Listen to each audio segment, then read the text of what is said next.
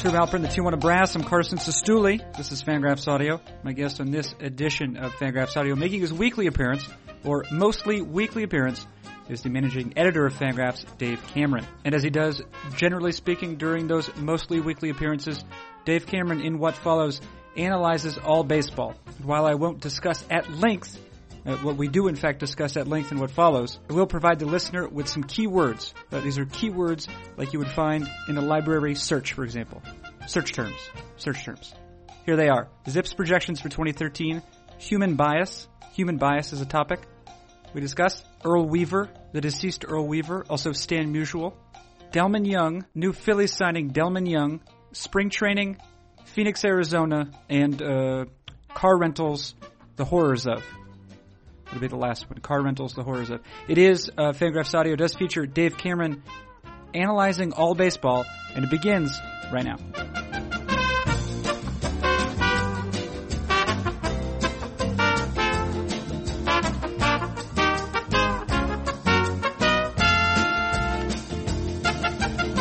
This is a question, I guess, just as much about baseball as it is uh, human bias, and and of course, um, when we're dealing with baseball analysis, we have to be aware of our biases, I guess, at the same time.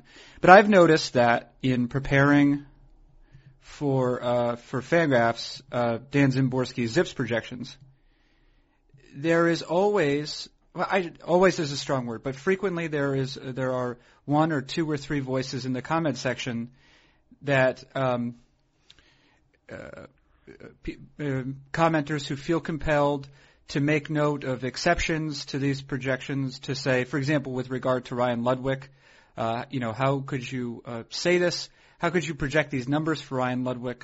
Look what he did last year during a, you know, a 12 week stretch. He was fantastic. Or, you know, alternatively, how could you say this about David Wright? Uh, he's clearly fantastic. These numbers are a joke, et cetera, et cetera. Whereas, obviously, Dan Szymborski is producing these numbers via computer. Uh, I mean, he's you know he's looking at player performances from the past, and, and to the degree to which those you know via uh, algorithmic equations project numbers in the future, uh, considering things like age curve, et cetera. Uh, but how do you suppose? What do you suppose it is uh, about the projections that stirs in people uh, the need to confront them using a, a paucity of evidence? I guess.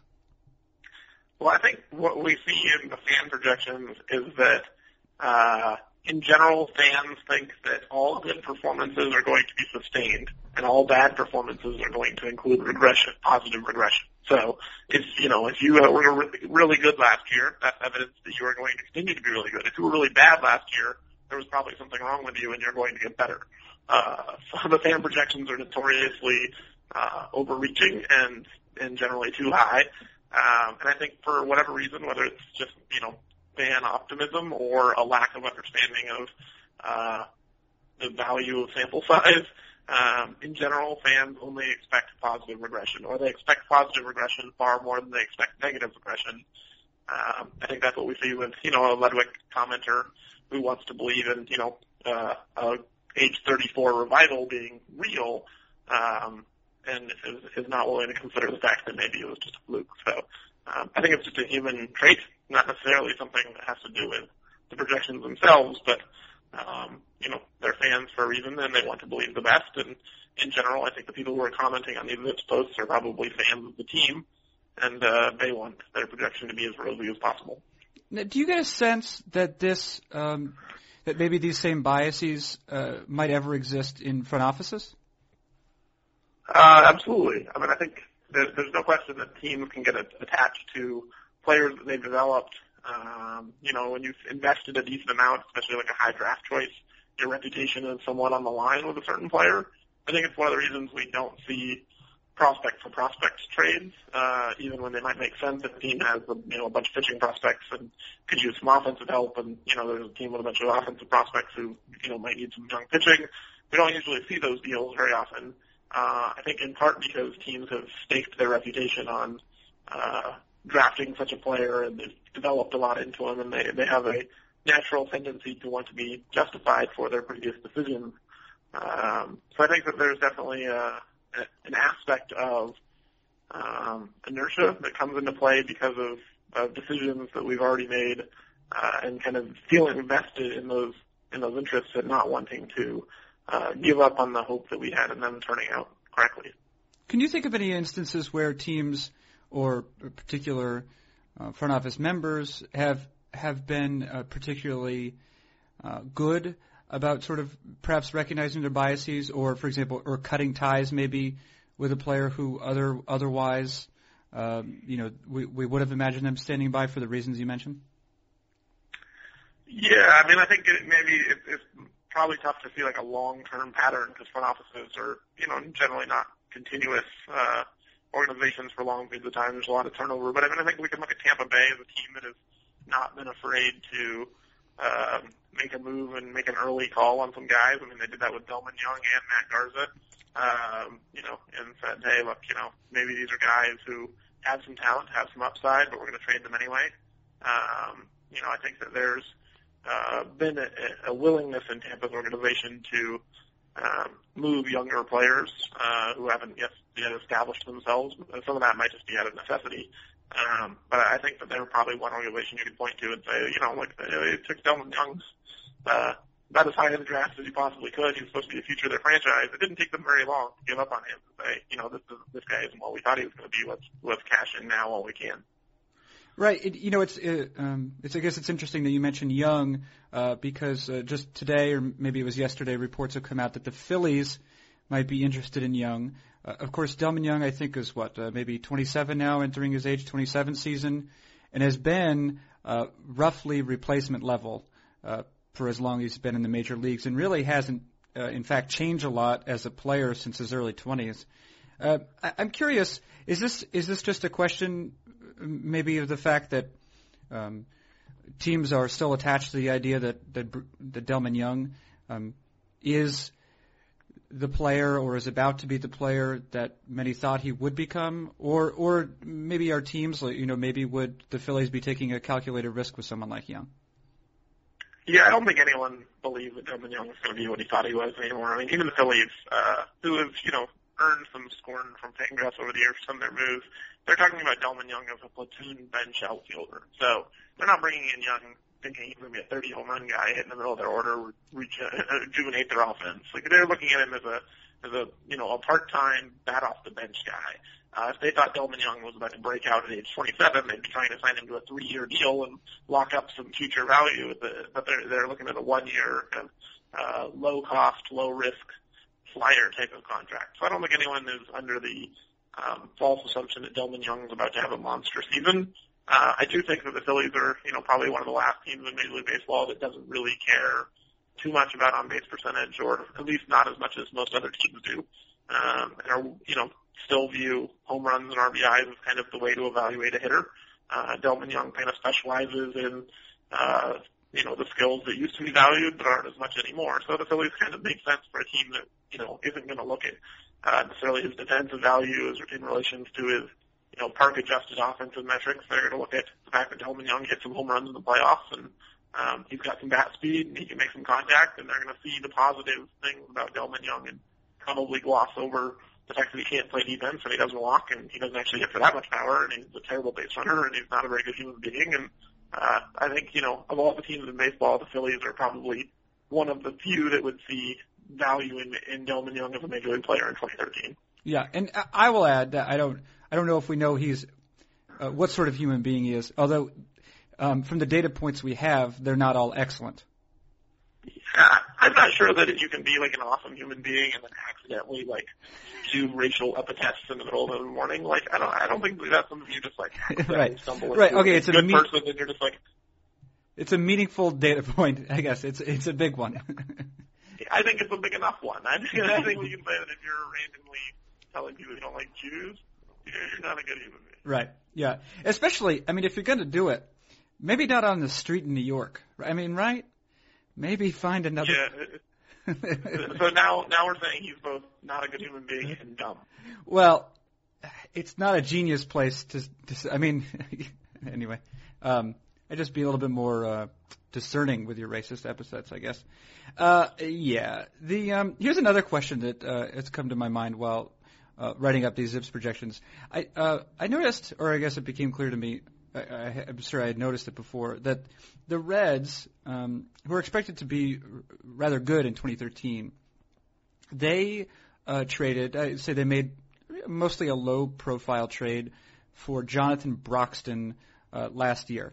Uh, Broxton, of course, had been signed by Kansas City uh, for four million a four million dollar one-year contract uh, because he hadn't really done a lot uh, since uh, you know sort of fizzling out with um, with Los Angeles, the Dodgers. Um, it, based off of um, you know a pretty good performance with Kansas City, and then a pretty excellent actually performance with Cincinnati in the second half of, of 2012. The the Reds then signed him to I think a three-year, 21 million dollar deal. Um, it, it, you know, feel free to correct me if that's wrong. What I really am interested in though is is to to what this seems like it happens. Um, I mean, with some frequency or with any frequency, I think it's sort of strange.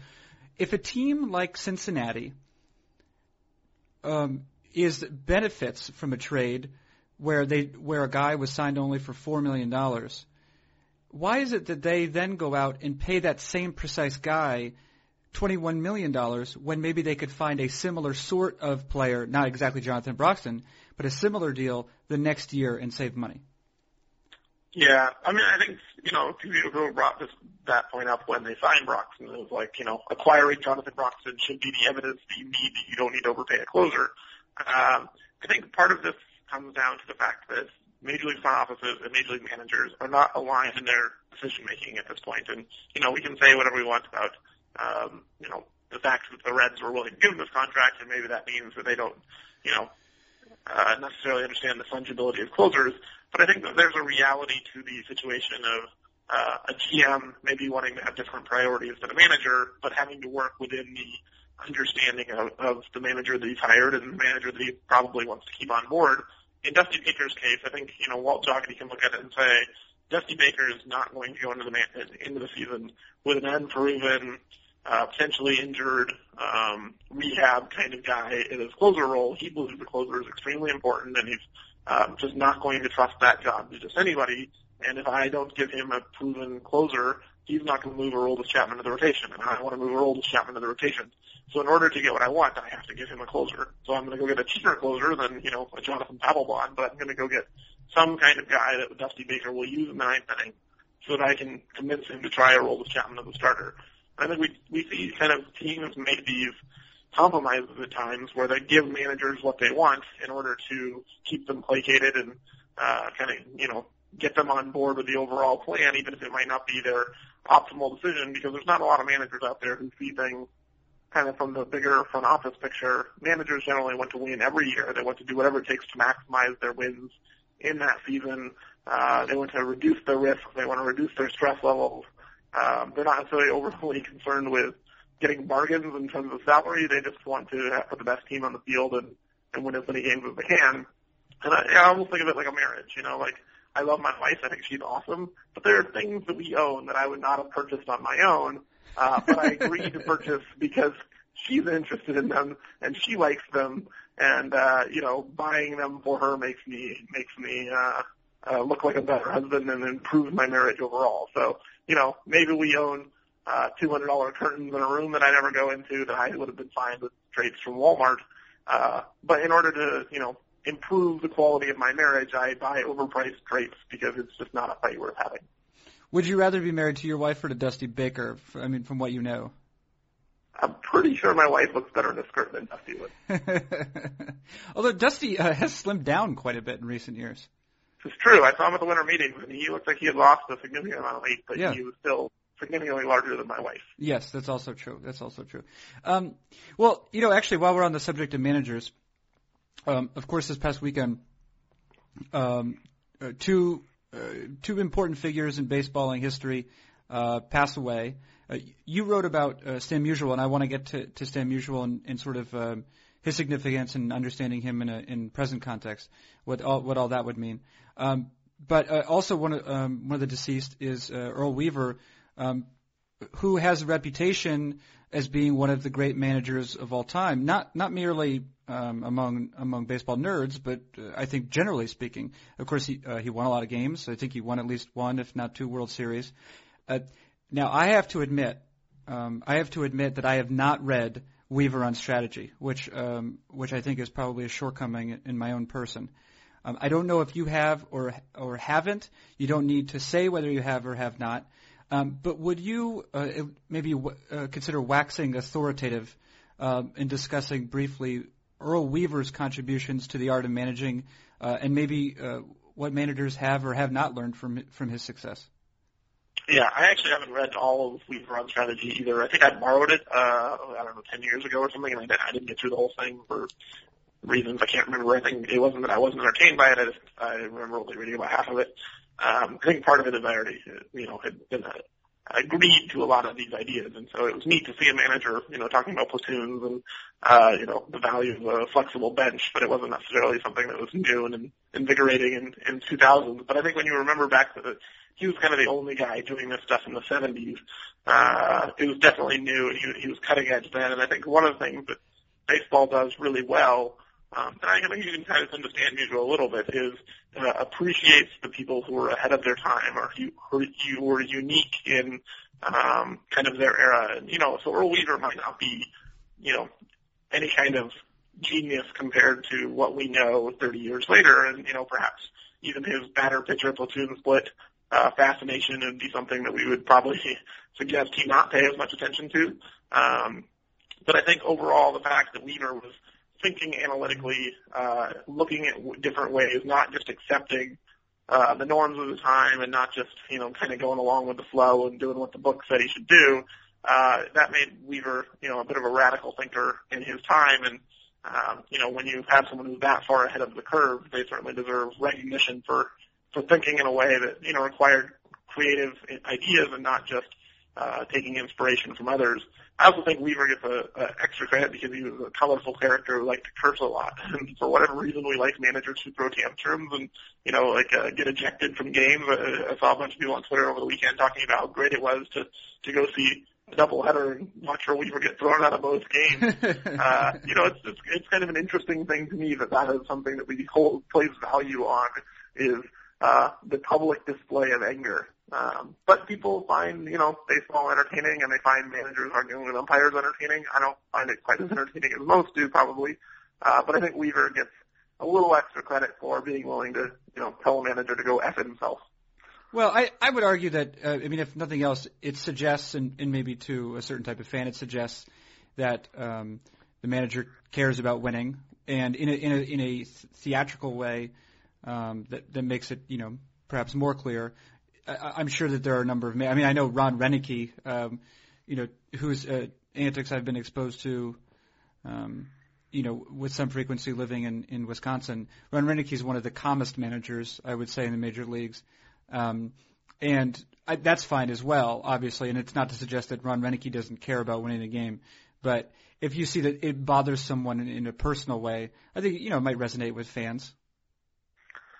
Yeah, I mean, I guess I don't know. This is something that I've of over the last few years, where I, I mean, I've seen managers who are not uh, super vocal. Ha- they have this criticism of a lack of passion leveled against them, and um, you know, especially when the team's not winning, they really want to see you know so the manager go out and get some dirt and throw some bases, and you know, uh, like the Lou Piniella kind of idea of what a what a manager should do to fire up his team. Uh, I, I guess to me personally, it just appears like immaturity. Like this is something that we generally tend to teach our kids not to do at a young age. They go to Walmart and start throwing things on the ground and, um, you know, having a giant fit.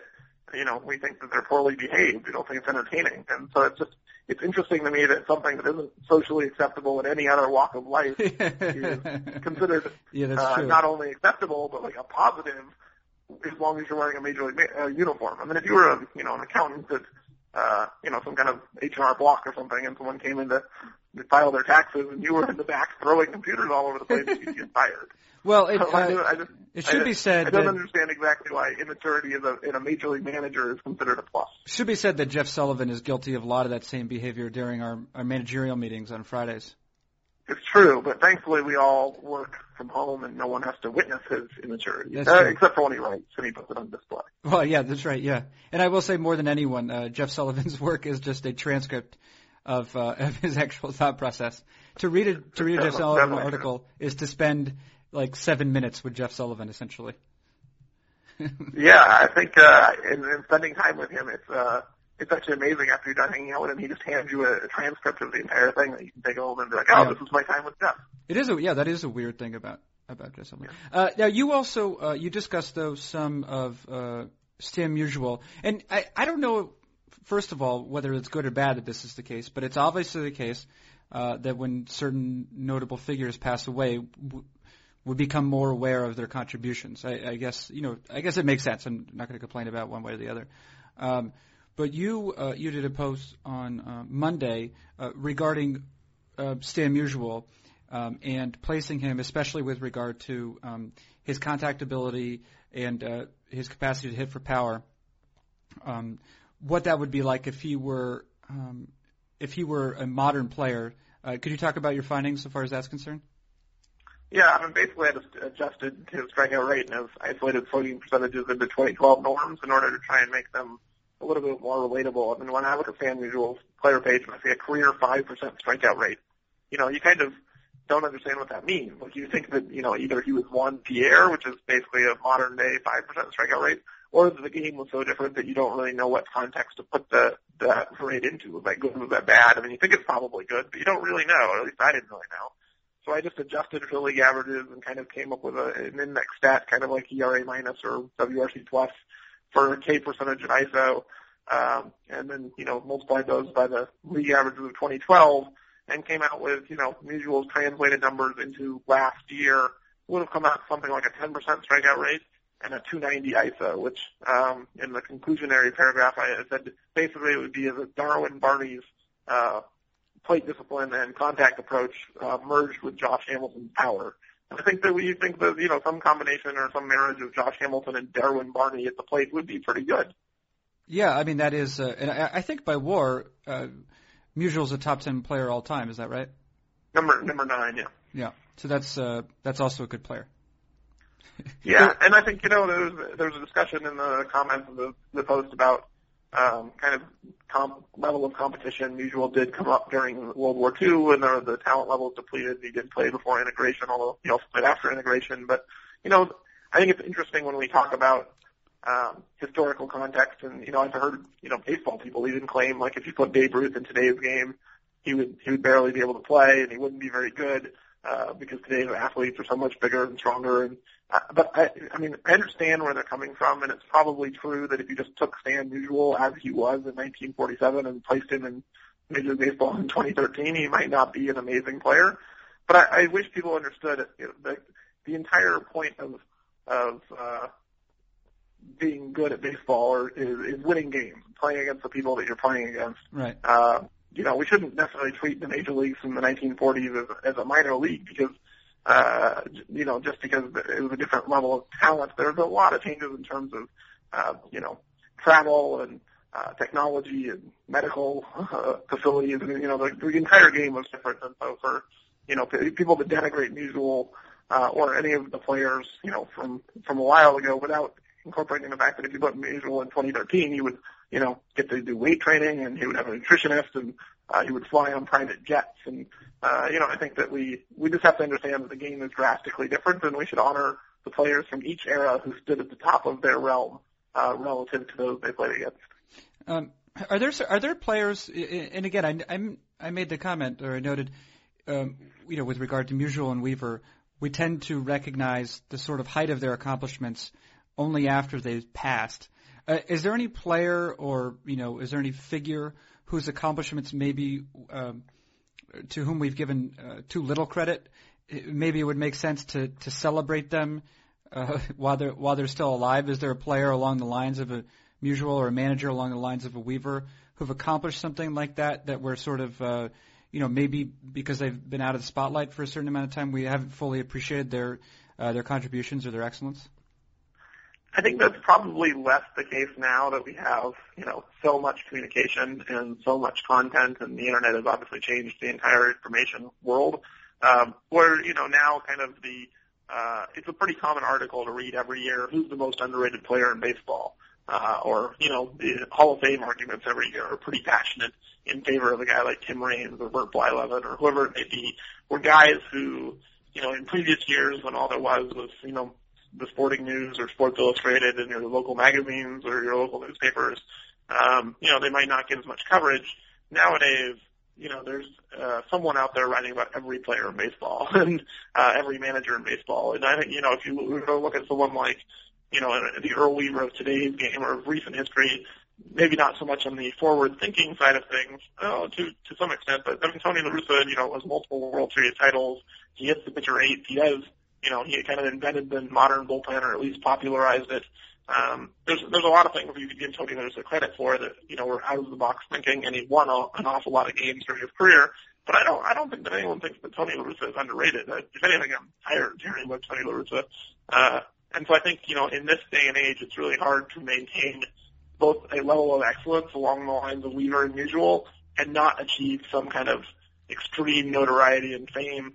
I mean, I, you know, I think even like Chipper Jones, who's probably, you know, similar to Musial as a player, um, you know, a great hitter who had a really long career. Chipper basically got a victory lap around Major League Baseball last year and got a standing ovation from every fan base he visited, uh, even though he was an opposing player. I think people understand now when we see a player of that stature um, who had that kind of career, they get a proper send off. Right, and and maybe it happens too. You know, because Chipper Jones is what 40 years old now. You know, if he lives another 50 years, and if a lot of those years are you know outside of baseball, um, then you know maybe then then we revisit it. Then I mean I don't know if you or I will be around, but someone you know, but uh, someone will revisit it then and be like, oh, you know. Um, Chipper Jones is really good when he played, and and uh, we haven't thought about him for a long time. I mean, that that might be the cause of it. Yeah, I mean, I'm interested to see how baseball history changes in the next while. Because I think, you know, growing up as a kid, you know, I learned baseball history basically from books. There was there's very little video of, um, you know, the, the greats of all time. You know, there's a there's a few videos out there, but there's not a lot. Um, and it's you know, it's hard to really relate to uh, players that you don't get to you know hear from or see talk or see play. Uh, you're basically reading accounts of other people talking about their experiences with those guys the next generation isn't going to have anything like that. We have video archives of every player who ever played and basically every game, you know, for the last while. I think, you know, this generation of baseball fans is going to grow up and say, oh man, I didn't get to see Ken Griffey Jr. play. That's okay. I'm just going to go online, pay three ninety nine or whatever it's going to be, uh, and watch every game he ever played, and that's how I'm going to teach myself about Ken Griffey Jr. And I think they're going to have a very different experience with uh, learning about the greats that came before them than, than we all did. Do you think uh, um, do you think that tomorrow's baseball fan needs to know about Kelvin Herrera's changeup or Kelvin Herrera's uh, changeup? You know, I'm a big fan of it as well. I know I know both of us are, are are large fans of that pitch. So, you know, I don't know that it will go into the Hall of Fame someday, but I think it's worth knowing about. Yeah, I would say uh, get yourself get thyself to a GIF of Kelvin Herrera's changeup. Uh, it's uh, it's very good. Uh, um, let's see, where, where are we here? Uh, a couple more things. Oh, let's do uh, some quick questions. Um, Mike Napoli's contract changed quite a bit with Boston. Um, uh, how much of this is shocking? I guess there was a hip problem. Yeah, I don't think any of this is shocking. I mean, you know, when he originally signed for 339 and then he flunked his physical, basically, uh, I think when you're looking at a 30-year-old catcher or a 32-year-old catcher with some miles on his legs who has uh, you know, an, issue with his legs, uh, might not be able to catch much longer, um, might not be able to play every day much longer. Uh, he's not going to get $39 million. Like that was a contract that clearly wasn't going to hold up. Um, you know, and they talked about putting in some protective languages, but you know, at that point it just made more sense to do a one year deal.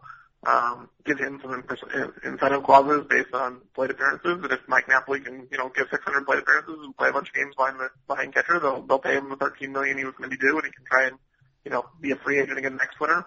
Um, but it, probably in a more likely scenario, if he only gets 350 to 400 and he spends some time on the disabled list, then now the Red Sox are protected. They don't have a long-term commitment. So, you know, when you have a guy on the wrong side of his 30s with health problems, you, you shouldn't be looking at a multi-year deal. Okay. Uh, uh, Matt Harrison and the Rangers. I think Matt, Matt Harrison signed, a, I guess, a five-year, $55 million extension with the Rangers. Uh, that sort of level of commitment um, from Texas might have come as a surprise to people, um, but maybe not a surprise to people who um, have uh, I don't know necessarily watched uh, Harrison pitched or you know, looked at his uh, player page recently.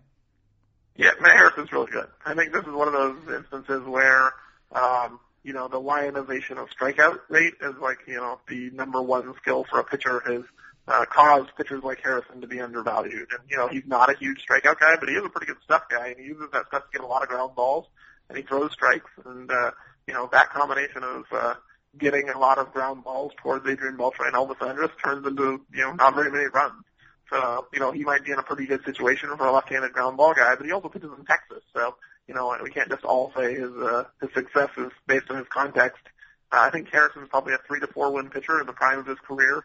Um, you know, he's two years away from free agency, so he wasn't going to get paid like Matt Cain or Cole Hamels did, but he's not that far removed from, you know, that level of pitcher, and he basically got half of what Cain got and almost a third of what Hamels got. So, uh, I like the deal for Texas thing, buying three years of free agency at basically paying just a little bit above average, um, in terms of, you know, what we'd expect them in, in terms of dollar per war.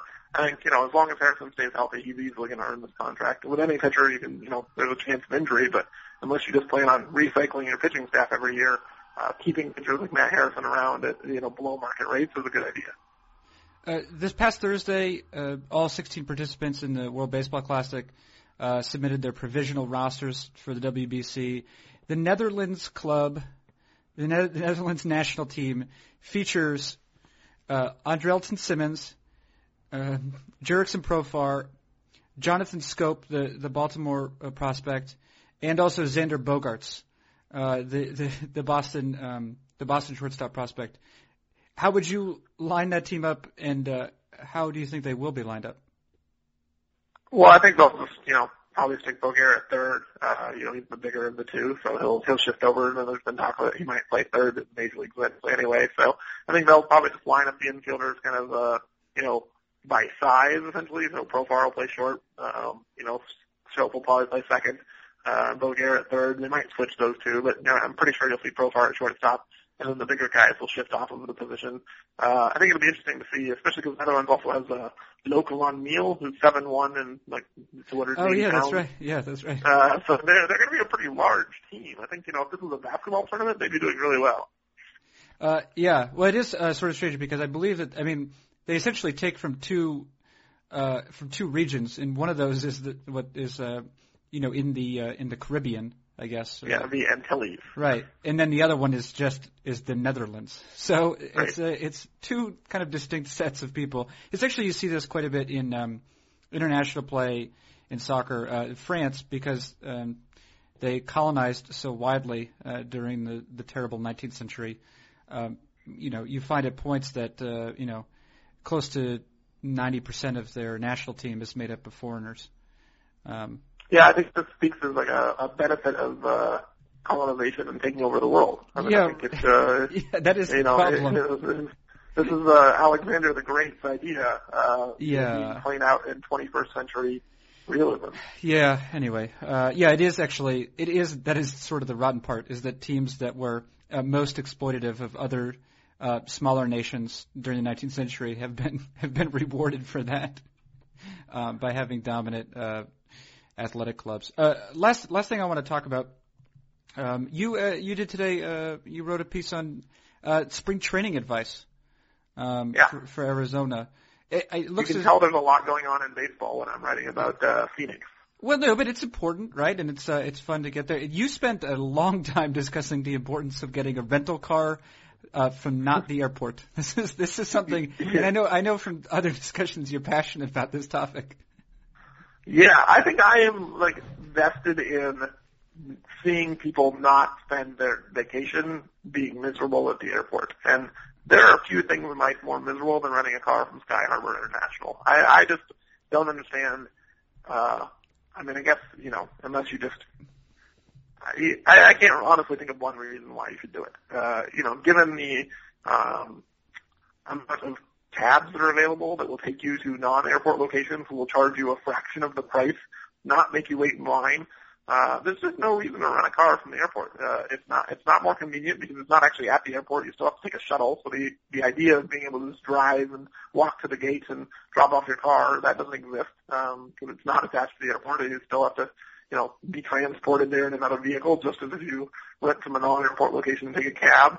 Um, there's just really no positives to doing it. And, you know, I see, uh, you know, the couple times I rented from Sky Harbor, um, you know, just looks of forlorn faces in generally lots of Cubs jerseys, uh, wanting to get to the ballpark, uh, you know, knowing that it's really nice outside, knowing they paid a lot of money to come watch some baseball, and instead they're waiting for somebody to tell them that they don't have their car available. It's just it's it's horrible and it should be avoided. Yeah, it is a uh, it is not actually funny. And you're right, it is not very close to the airport. I mean, it's not like it's not much further from the airport or much closer to the airport than than some of the other city locations from which you can just take a cab, as you know. Yeah, it's a, it's just the number one piece of advice I could give anyone going to Phoenix is don't rent a car from the airport. You know, like if you do anything on that list, just do that and you'll have a better time. Right. Um, yeah, and you're right about Cubs fans. They're everywhere there, and they're all they're all sunburned. there are a lot of Cubs fans. For whatever reason, I mean, the Cubs fans love to go to Mesa and uh, you know hang out, and you know usually that's like the toughest ticket in Arizona is trying to get into a you know, a Cubs home game in Mesa. They're almost always sold out. Yeah. Uh, which is, you know, it's just an annual thing. Like Chicago goes to Phoenix.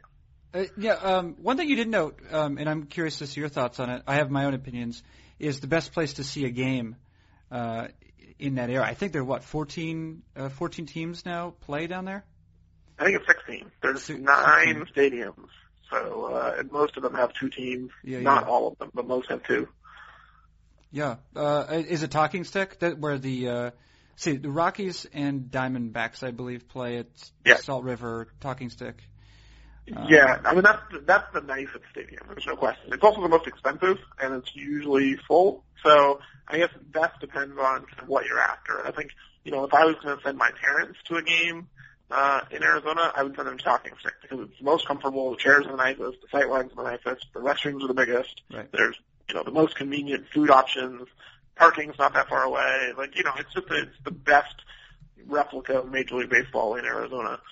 maybe maybe even uh, I haven't been to Chase Field recently, but it's you know on that level. Well, no, but what's uh, but what's cool about it, I will say, is that like it is kind of like if you just took a Major League Park and shrunk it to scale. Yeah, that's exactly what it's like. It's right. like if you took thirty thousand seats away from a Major League Park, this is what you'd have. Right. But, um, but there's but uh, think, other you know, criteria.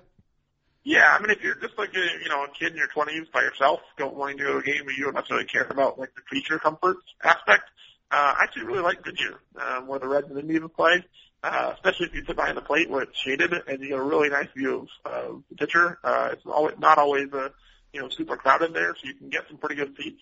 Um, you know, I, I, I like the Goodyear facility for just a you know watching a game by yourself. Um, I think if you're going for minor league players, it's a totally different ball ball of wax. So like, you know, a lot of guys like to go to the backfield and like to watch the prospects take batting practice and you know, kind of um, see a lot of the guys, you know, for the future. Um, Peoria is great for that because there's uh, they don't charge, so if you're not actually going to go to the Cactuses game, it's free, um, and it's easy to walk around to those fields to see the Mariners and Padres prospects. There's not really a guard, you know, trying to keep you out or um, make you walk along dangerous roads as I have been made to do in Surprise when one guard didn't like the way I was trying to go from the Rangers camp to the Royals camp. Oh so, yes, I was uh, with you during that occasion, and maybe I'm responsible for it. I apologize in advance, but yes. No, it wasn't, wasn't your fault. It was Grumpy McGrumperson didn't didn't want us walking the 12 feet between their two camps, and which with a with a name like that, entirely. with a name like that, you would assumed that he, you know, his parents should have been nicer about his name. Yeah, I think that he was doomed to be a, a mean old man. Yeah, he right. certainly acted like one that day. Yeah, uh, yeah, that's right. We had to walk along like, I mean, there's no, no such thing as like a nice road in Arizona. I mean, for driving, yeah. yes, but like as a pedestrian, it's never going to be nice. They're all like basically highways, and so we were out walking beside it for like 15 minutes before we found our way to the Royals Park. Yeah. It was like two miles along Bell Road, which is like a major thoroughfare with speed of 55 uh, simply because he didn't want us to cross over from the Ranger side of camp to the Royal side of camp by walking through the area where the players walk from the clubhouse. Despite the fact that there were no players walking from the clubhouse, they were already at the fields. Yeah. He just didn't want us trotting on that same ground, so he made us exit the stadium, walk uh, a couple of miles, and then come back in on the other side. Was, well, did you not awesome. have? So, I guess you probably didn't have at that point last year your uh, your BBWAA credential. I didn't, but I don't think it would have made a difference. You don't think so? Uh, No. No, I think there's, I mean, you know, even down in Arizona, it's definitely a more relaxed atmosphere, but there's still press gates and there's still um, areas that are off limits and player only and staff only, and that, you know, the, the 20 feet that we wanted to traverse to go from one side to the other of the complex was designated a uh, players only area, and he was he, his entire job was basically to make sure that uh, normal-looking human beings didn't didn't cross his path.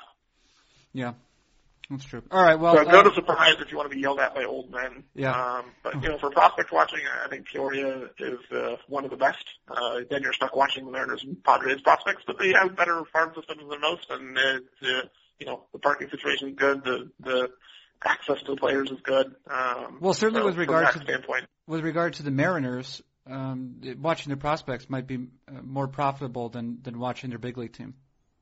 Well, I think that's one of the tricky things is, uh, you know, if you go to see the Mariners' best prospects, you're probably not going to see them on the backfield because they're almost all in Major League camp, right? So, you know, if you want to go see Mike Zunino and Taijuan Walker and James Paxton, you might have to go to the Cactus League game, uh, or watch Major League batting practice or, you know, because they're generally not going to be at minor league camp.